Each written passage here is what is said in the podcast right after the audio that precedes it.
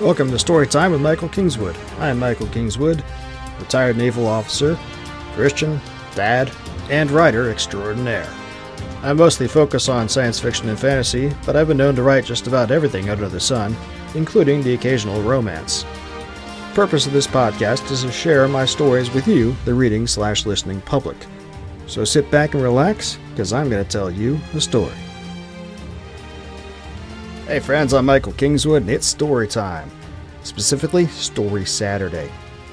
Didn't do any streaming this week because I'm feeling I've basically been behind all week. Running from one thing to the next, struggling to catch up. And I'm finding this uh, afternoon streaming thing is just starting. I'm not sure how long. I'm not sure it's going to work for long term because I find that I'm getting involved, and getting stuff done, and doing stuff, and then it's like, oh, I got to stop what I'm doing to go do the stream thing. So I think I'm going to shift it. I just haven't determined exactly because I want to keep doing the streams, but the whole messing everything up, messing up my whole process, daily daily process thing that doesn't really work. So I got to figure out a better time for it. Sorry, I had an alarm set. I don't know if you uh, heard that or not, but it went off. I'm not going to re-record this because I don't have a lot of time this morning. Anyway, it's Saturday. It's Saturday morning.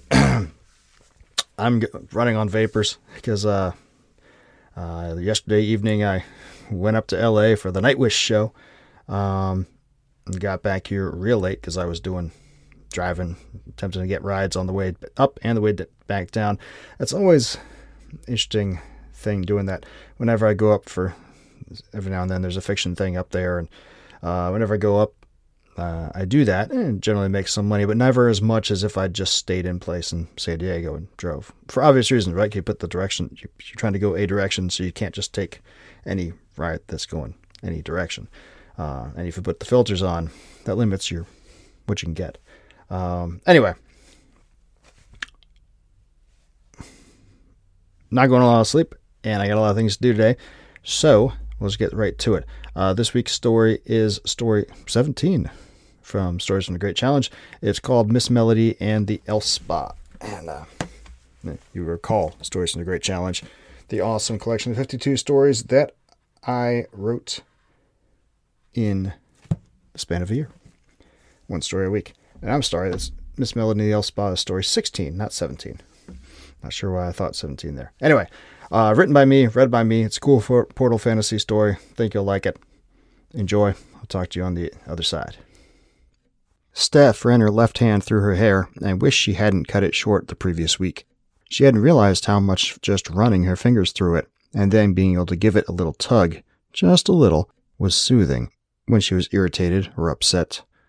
Now there was barely enough to get a hold of at all, and she really needed some soothing. She felt the frown digging furrows into her cheeks and tried to will herself into a smile, but that just made the frown deeper. Images of the confrontation with Jenny at work and embarrassment over being called out so harshly and so publicly kept running through her head, and her mood just grew more dark. She wanted to say she was stalking down the concrete sidewalk of Third Avenue, her light whitish green jacket zippered up tightly against the late afternoon drizzle that had begun shortly after she started to walk. But she wasn't stalking. She was fleeing. Brushing past hundreds, thousands of faceless and nameless people as they too navigated the walkways of the great city around her, oblivious to her, and her returning the favor. Splashing through puddles below each curb as she crossed the streets, the leavings of yesterday's stronger rainfall. Trying not to notice the smell of exhaust in the air that overwhelmed the natural odor of moisture that she used to find so pleasant when she lived out in nature instead of in an artificial jungle of concrete and steel paying no attention to the car rattling Uber bass as some gangster wannabes drove past in an old Eldorado that had been painted bright yellow with red lightning bolts down the side. Simply fleeing, and lost as she ruminated and got more angry at Jenny and at herself. Steph lost all track of where she was, and it didn't matter. She wasn't going anywhere, just walking to get away. But you'll just have to go back there again tomorrow, the little voice in her head said. She snarled inwardly, feeling the frown turn those furrows into canyons on her face, and told the little voice to shut up. The voice was beginning a retort when movement to her right brought Steph up short. She barely saw the trench coat wearing guy emerging from a shop at breakneck speed before he bumped into her. She stumbled backward and had to pinwheel her arms to keep from falling over entirely. She felt another impact on her back as she rammed into another person behind her, followed by an annoyed hey in a nasally tone. The guy who ran into her, tall, dark, and handsome, of course, barely spared her a glance. He just grunted and said, Watch where you're going. Then he pushed his way through the flow of pedestrians and vanished from sight. Seriously? Steph said aloud, more like shouted, and all the pent up emotions she'd been stewing came out in sheer volume. Faces on all sides, those who hadn't turned to watch the minor incident, now all turned to regard her. It was like being in a spotlight, an inhuman, impersonal spotlight. All around the faces were disinterested, except for perhaps a smidgen of amusement. A few cell phone cameras were pointed her way. Had the entire crowd been pulled away and replaced by robots, Steph would have found that more genuinely human than what she was facing right that second. Flushing, but almost more from fright than embarrassment, she cast about for a place to go, just to get out from under the weight of the automatons that were also people's gaze. And from the rain. It had picked up from its initial drizzle to a more steady pour while she was walking, and her jacket, which was for show more than for really combating the elements, was beginning to soak through. The day was already cooler than normal for early fall, and she'd catch a chill if she didn't dry off soon. The shop the guy had come from was a cold and intimidating business attire tailor. On any other day, the pictures of models wearing trim suits that were posted inside its display windows might have had some appeal, but right then, under the collective stare of that crowd, no, no way. She looked left and her spirits lifted. Miss Melody's Cafe, the sign said. Food for the body, healing for the soul. The front windows were uncluttered by signs or advertisements, letting the warm light from inside spill out onto the gray overcast of the street. Yellows and greens and blues and pinks made up the decor inside, and the white backed chairs around white tables looked comforting and inviting. Before she realized it, Steph was inside and shaking the water off her jacket, which she doffed and hung on a coat hook that the proprietor had placed just inside the door and to the left. It was warmer than outside and smelled of fresh baking and simmering chicken soup. Acoustic guitar music, all arpeggios and chords in a cheerful major key, no singing, issued from speakers mounted up in the corners.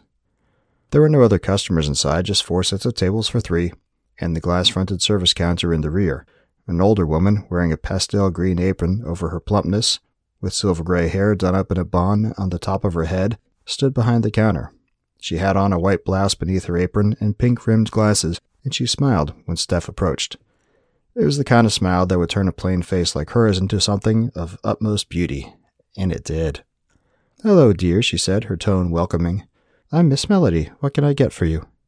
Steph looked through the glass of the counter at pastries and morsels that all looked like they would just melt in your mouth, and then she looked back up at Miss Melody and gave a little shake of her head.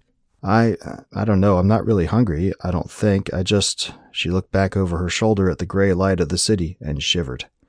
Just needed to get away. Miss Melody finished for her. Her smile grew, if anything, more warm and gentle. I understand. She turned away and stepped a pace back from the counter. A few moments of exacting movement, and she turned back to face Steph, steam rising from a white and blue porcelain teacup sitting on a saucer. She held it out toward Steph. Here, this will be just the thing. Steph accepted the cup and saucer, and somehow got the feeling something momentous had just occurred. She wasn't sure what, but it felt like the cup had more mass to it than it should have. But when she looked within, she just saw yellow brown tea with a small slice of lemon floating in it. She inhaled the rising steam, and the fragrance sent a warm feeling through her entire body. She lifted the cup to her lips and sipped. Heavenly. Steph let out a little sigh. That's great, she said. I thought you'd like it. Relax, dear. Miss Melody gestured toward the closest of the tables, and Steph gratefully sat down on a white backed chair with a pink upholstered cushion. It felt like sinking into a cloud despite the chair's rigid looking construction. She just sat there, sipping the tea and wondering as to its blend. She had never tasted its like, but as the brew settled into her belly, it seemed to create a bubble of warmth within her that emanated everywhere. After the rain and the chill and the automatons outside, she decided Melody was right. This was exactly what she needed. Her cell phone rang. Of course it did. Steph was just lifting the cup to her lips. She considered saying screw it and just accepting the relaxation that so closely beckoned. Then she glanced down at the phone's screen. It was work, and Jenny. Why was she calling? It was after their normal business hours. A cold sliver went down Steph's spine, and she knew. She was fired. And Jenny didn't even have the courtesy to do it to her face. Steph slammed the cup down into its saucer and felt mild chagrin when some of the tea sloshed out. that paled beneath the anger at the affront that Jenny was shoving at her. She snatched up the phone and snarled into it, Jenny, you. But it was dead. She had waited too long and the call had gone to voicemail. Yep, sure enough, the phone chirped a second later, and the waiting voicemail icon appeared on her screen. Steph considered just deleting the damn thing and getting back to her tea, but then she noticed the time. It was late. Very late. And she had to meet up with Gwen and Stuart. They were supposed to see the new show together, and now she'd barely have time to get home and get ready. Damn it. She had ruined everything at work, and now she was going to ruin the night out that she'd been looking forward to for weeks. Biting back something that she wasn't sure would be a snarl or a sob, she pushed the chair back from her table and picked up the saucer and cup. Miss Melody was looking at her with concerned, sad eyes when she returned to the counter and placed the cup down on top of it.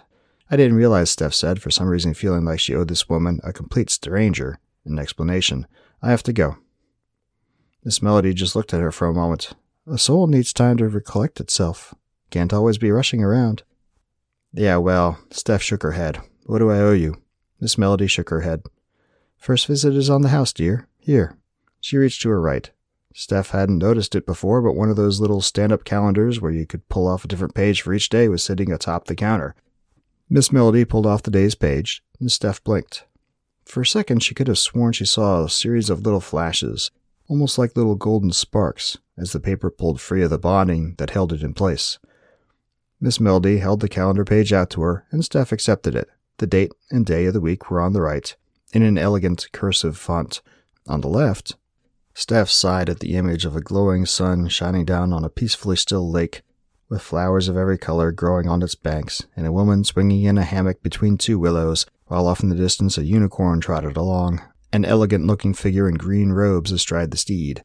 Beneath the picture, warm light and pleasant springs was written in golden text. And then, beneath that at the bottom, the cafe's address. Something to pick up your spirits, maybe.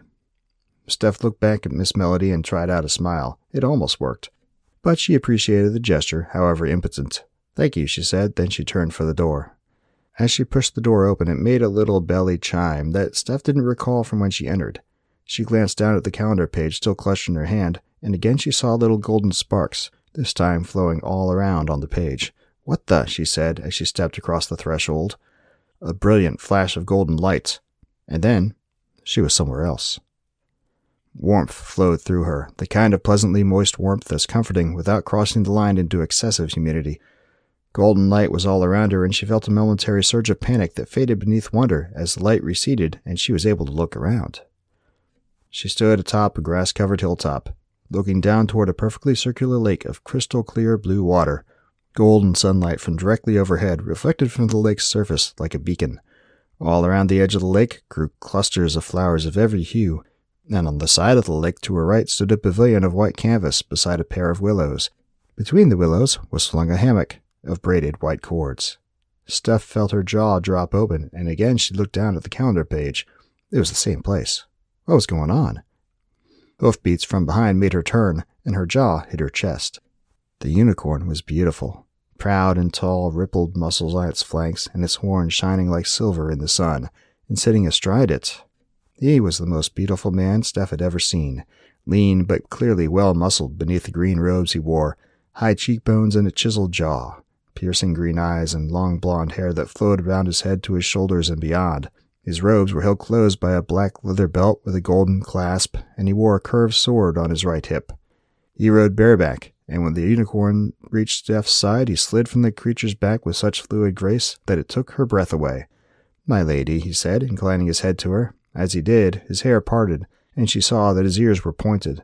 A thrill of excitement swept through her as it clicked that he was an elf, right out of Tolkien. We are pleased you can join us, he continued, and smiled at her as he straightened and met her eyes. May I assist you up? He stepped aside and gestured toward the unicorn. Steph looked at the animal uncertainly. I don't think it'll let me ride. I'm not. She coughed, embarrassment flooding her cheeks with color. I mean, she gave over trying to say she wasn't a virgin, and just spread her hands. The elf chuckled softly and placed his hand on her shoulder, gently pressing her forward. It is purity of the soul the unicorn judges, not of the body. His smile was encouraging. I think you'll approve. She wasn't entirely convinced, but she reached out to touch the unicorn's side. It nickered once and eyed her, then turned to look straight ahead, apparently consenting to the contact. Its hair was smooth and silky beyond anything she had ever touched. It flowed past her fingers effortlessly, leaving little tingles in its wake, and she couldn't help but shivering at its touch. Then the elf's hands closed around her waist, and she felt herself lifted. A moment later, she was sitting side saddle, but without a saddle, atop the unicorn, and the elf smiled up at her. Come, my lady, he said, and then he turned and stepped even with the unicorn's head. It moved to match his stride, and before Steph realized it, they were beside the pavilion and the willows. The elf helped her down, and she turned to see half a dozen of his kin stepping out from within the white fabric of the pavilion.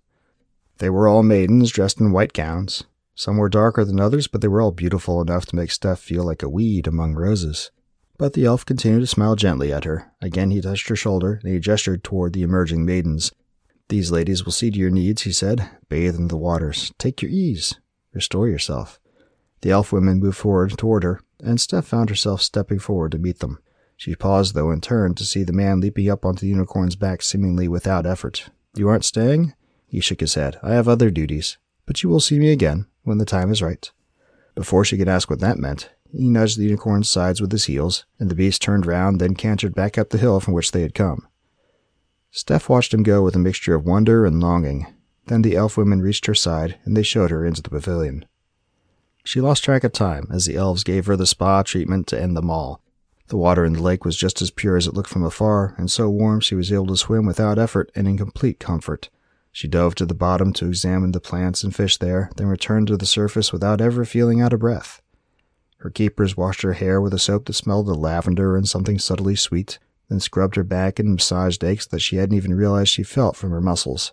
Warm, fragrant oil, and then time spent putting her hair into tight but somehow luxurious curls, never mind how short she had recently cut it. And then she was in a white gown to match theirs, swinging in the hammock as a gentle breeze rustled the leaves of the willows overhead and a songbird twittered from somewhere off to the right. She sipped at a goblet that the elf women had given her and tasted something that was almost like honey, but also spicy, that sent a deep warmth into her belly and flooded relaxation into her limbs. She dozed. For how long it was impossible to say because near as she could tell the sun never changed position in all the time she spent there. But when the light of that sun diminished from a shadow passing over her, she woke and smiled broadly up at the dashing elf who had placed her on the unicorn. Hello, she said. She heard the luxurious tone of relaxation in her voice, and part of her recoiled in shock. The rest just went with it, though, because damn, she really did feel good. All her cares, all her stress, everything that had been hovering over her like a storm cloud, it was all gone. Hello, my lady, the elf said, and returned a smile. Good to see you are well. He paused to inhale slightly. Alas, it is time. Steph blinked. Time? He nodded gravely. To return. She felt her smile fade as the concept of returning to that gray, stifling prison of a world opened up before her. Steph shook her head. I don't want to. The elf reached out and took her hand then, slowly and gently, and guided her up out of the hammock and onto her feet. As he did, he said, You are not meant for life in this place, any more than we are meant for life in yours. Steph opened her mouth to protest, but he placed the tip of his finger onto her lips, and she felt her protest fading. She knew he was right, though she didn't want him to be. But pleasant as this place was, whatever it was, it wasn't really her home. Part of her knew that if she did remain here, she would just waste away. So she nodded, and he smiled approval. They walked hand in hand up the hill. The unicorn was nowhere to be seen. When they reached the top, she saw there was a small stone inlaid in the grass. She had noticed it before. It had a strange glyph, two circles interconnected by collections of wavy, swirling lines carved into its surface, and it glimmered ever so slightly in the sunlight. She was busy studying it when the elf said, Farewell, my lady. He gestured toward the stone as though she should step on it. Steph hesitated. What's your name? The elf cocked his head slightly to the side, then his smile quirked upward again ever so slightly. I am Lorian, and if you should happen to come this way in the future, I will be glad to see you again. He made the same gesture again, and Steph stepped forward onto the stone. Another golden flash, and she stumbled forward back into Miss Melody's cafe. It took her a moment to realize where she was. Then she saw the woman herself standing behind the counter, exactly as she had been right before Steph stepped through the door, or portal, or whatever. She gasped as recognition swept over her. Miss Melody smiled gently and raised an eyebrow. Back so soon? So soon? She'd been gone for hours, surely. Steph's cell phone chirped and she pulled it out. She blinked in shock. According to the date and time displayed on the screen, it was exactly the same time now as it had been when she stepped through the door. But that was impossible. How? The phone vibrated in her hand and it chirped again. The voicemail icon had a red 1 over top it. The message from Jenny. Well, might as well get on with it. She lifted the phone to her ear, still not entirely sure what had just happened. Jenny's voice came through loud and clear. Steph, I wanted to call and say I'm sorry for how I acted in the meeting. I was surprised and angry, and it wasn't your fault, and I was wrong to blame you like I did. I hope you don't quit over this. I can't run this place without you. Please come in tomorrow and let me make it up to you. Steph dropped the phone to her side, cell phone still playing the rest of the voicemail, and looked wonderingly at Miss Melody. What is this place? The older woman shrugged. What the sign says, dear. Food for the body, healing for the soul. But Steph shook her head, her mind racing through the events of the last several hours, days, in that other realm, and back here in the real world. Wait, what? Was was that real? Was what real, dear? The place, the elves, the. She stopped, realizing she sounded like an idiot. Miss Melody shrugged. Was it real to you? That is what matters. She glanced at the little calendar and Steph followed that with her own eyes. Another wave of shock swept through her when she saw the day and the date that was atop the stack, ready to be pulled off. Today's. And there was no picture on the sheet, just the day and the date, which filled the entire page. It hadn't registered fully when she'd fished her cell phone out, but Steph realized she was back in her own clothes, and and she was still clutching her page from the calendar in her left hand, just as she had before stepping through the door. Hers still had the picture on it. We all have different needs at different times, Miss Melody said. Steph looked back at her, and she sniffed. But now I believe you need to get moving, or you'll miss your show. Yes, Steph said as memory flooded back into her. Yes, I. She froze, narrowing her eyes at Miss Melody. How did you know that? She didn't answer, just smiled her kindly smile and made a shooing gesture. Steph knew she was right. Now that she was back, time wouldn't just stop and wait for her, and her friends were expecting her, so she nodded and turned back to the door. She paused with her hand on the door's handle and looked back. It won't. She didn't quite know how to ask the question. Miss Melody shook her head. Another time, perhaps. So I can come back? Miss Melody gave a little shrug. If you have need. We are always here for those in need. Somehow the grayness of the street outside was less bleak than it had been before she went inside. The people were less robotic, the city less oppressive. She breathed in the air and couldn't smell the exhaust the way she had before. She felt 100% better. With a start, she realized she hadn't said thank you. She turned to go back inside to remedy that and stopped. Where Miss Melody's cafe had been, there was a 7 Eleven. What the? She looked back down at the calendar page in her hand. It was just as it had been, except for one thing the address at the bottom. She hadn't really paid it attention earlier, but she could have sworn it had been the street address she had entered. Now it read, Wherever needy souls are located. Despite the weirdness, the absolute insanity of it, Steph found herself smiling. Looked like there was something looking out for people after all. As she turned to hurry down the street toward home, and then her evening out with her friends, she had a bounce in her step that she hadn't had in years. Okay, so there's the story. Hope you liked it. It's a fun kind of portal fantasy, and uh, spoiler alert, we'll come back to Miss Melody a few more times during this collection because I just kind of liked the concept. Uh, so we'll keep on going doing that. So you'll see more of her as we uh, as we go on. Um, not a whole lot else to say here. I'm going to depart and uh, get about the business of the day. Lots to do this week, to this weekend, today. I'm playing catch up in a lot of ways. So I'll leave you to it. Uh, be sure to go to michaelkingswood.com. You can sign up for the mail list, become a member of the site, give a few bucks, and go to the store. You can uh, buy my books, whatever format you want, directly from me. You can, of course, go to Amazon, Apple, all the other places. Um, but it's better if you come straight to my company that I control uh, and that I get the most profit margin from.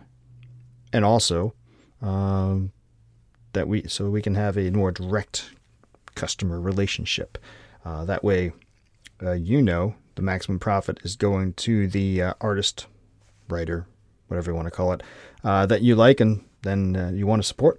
And also, if uh, various nefarious and or capricious companies decide to become capricious and nefarious, we can still maintain contact and you can still get stories from me and I can provide good stories to you no matter what some middleman does.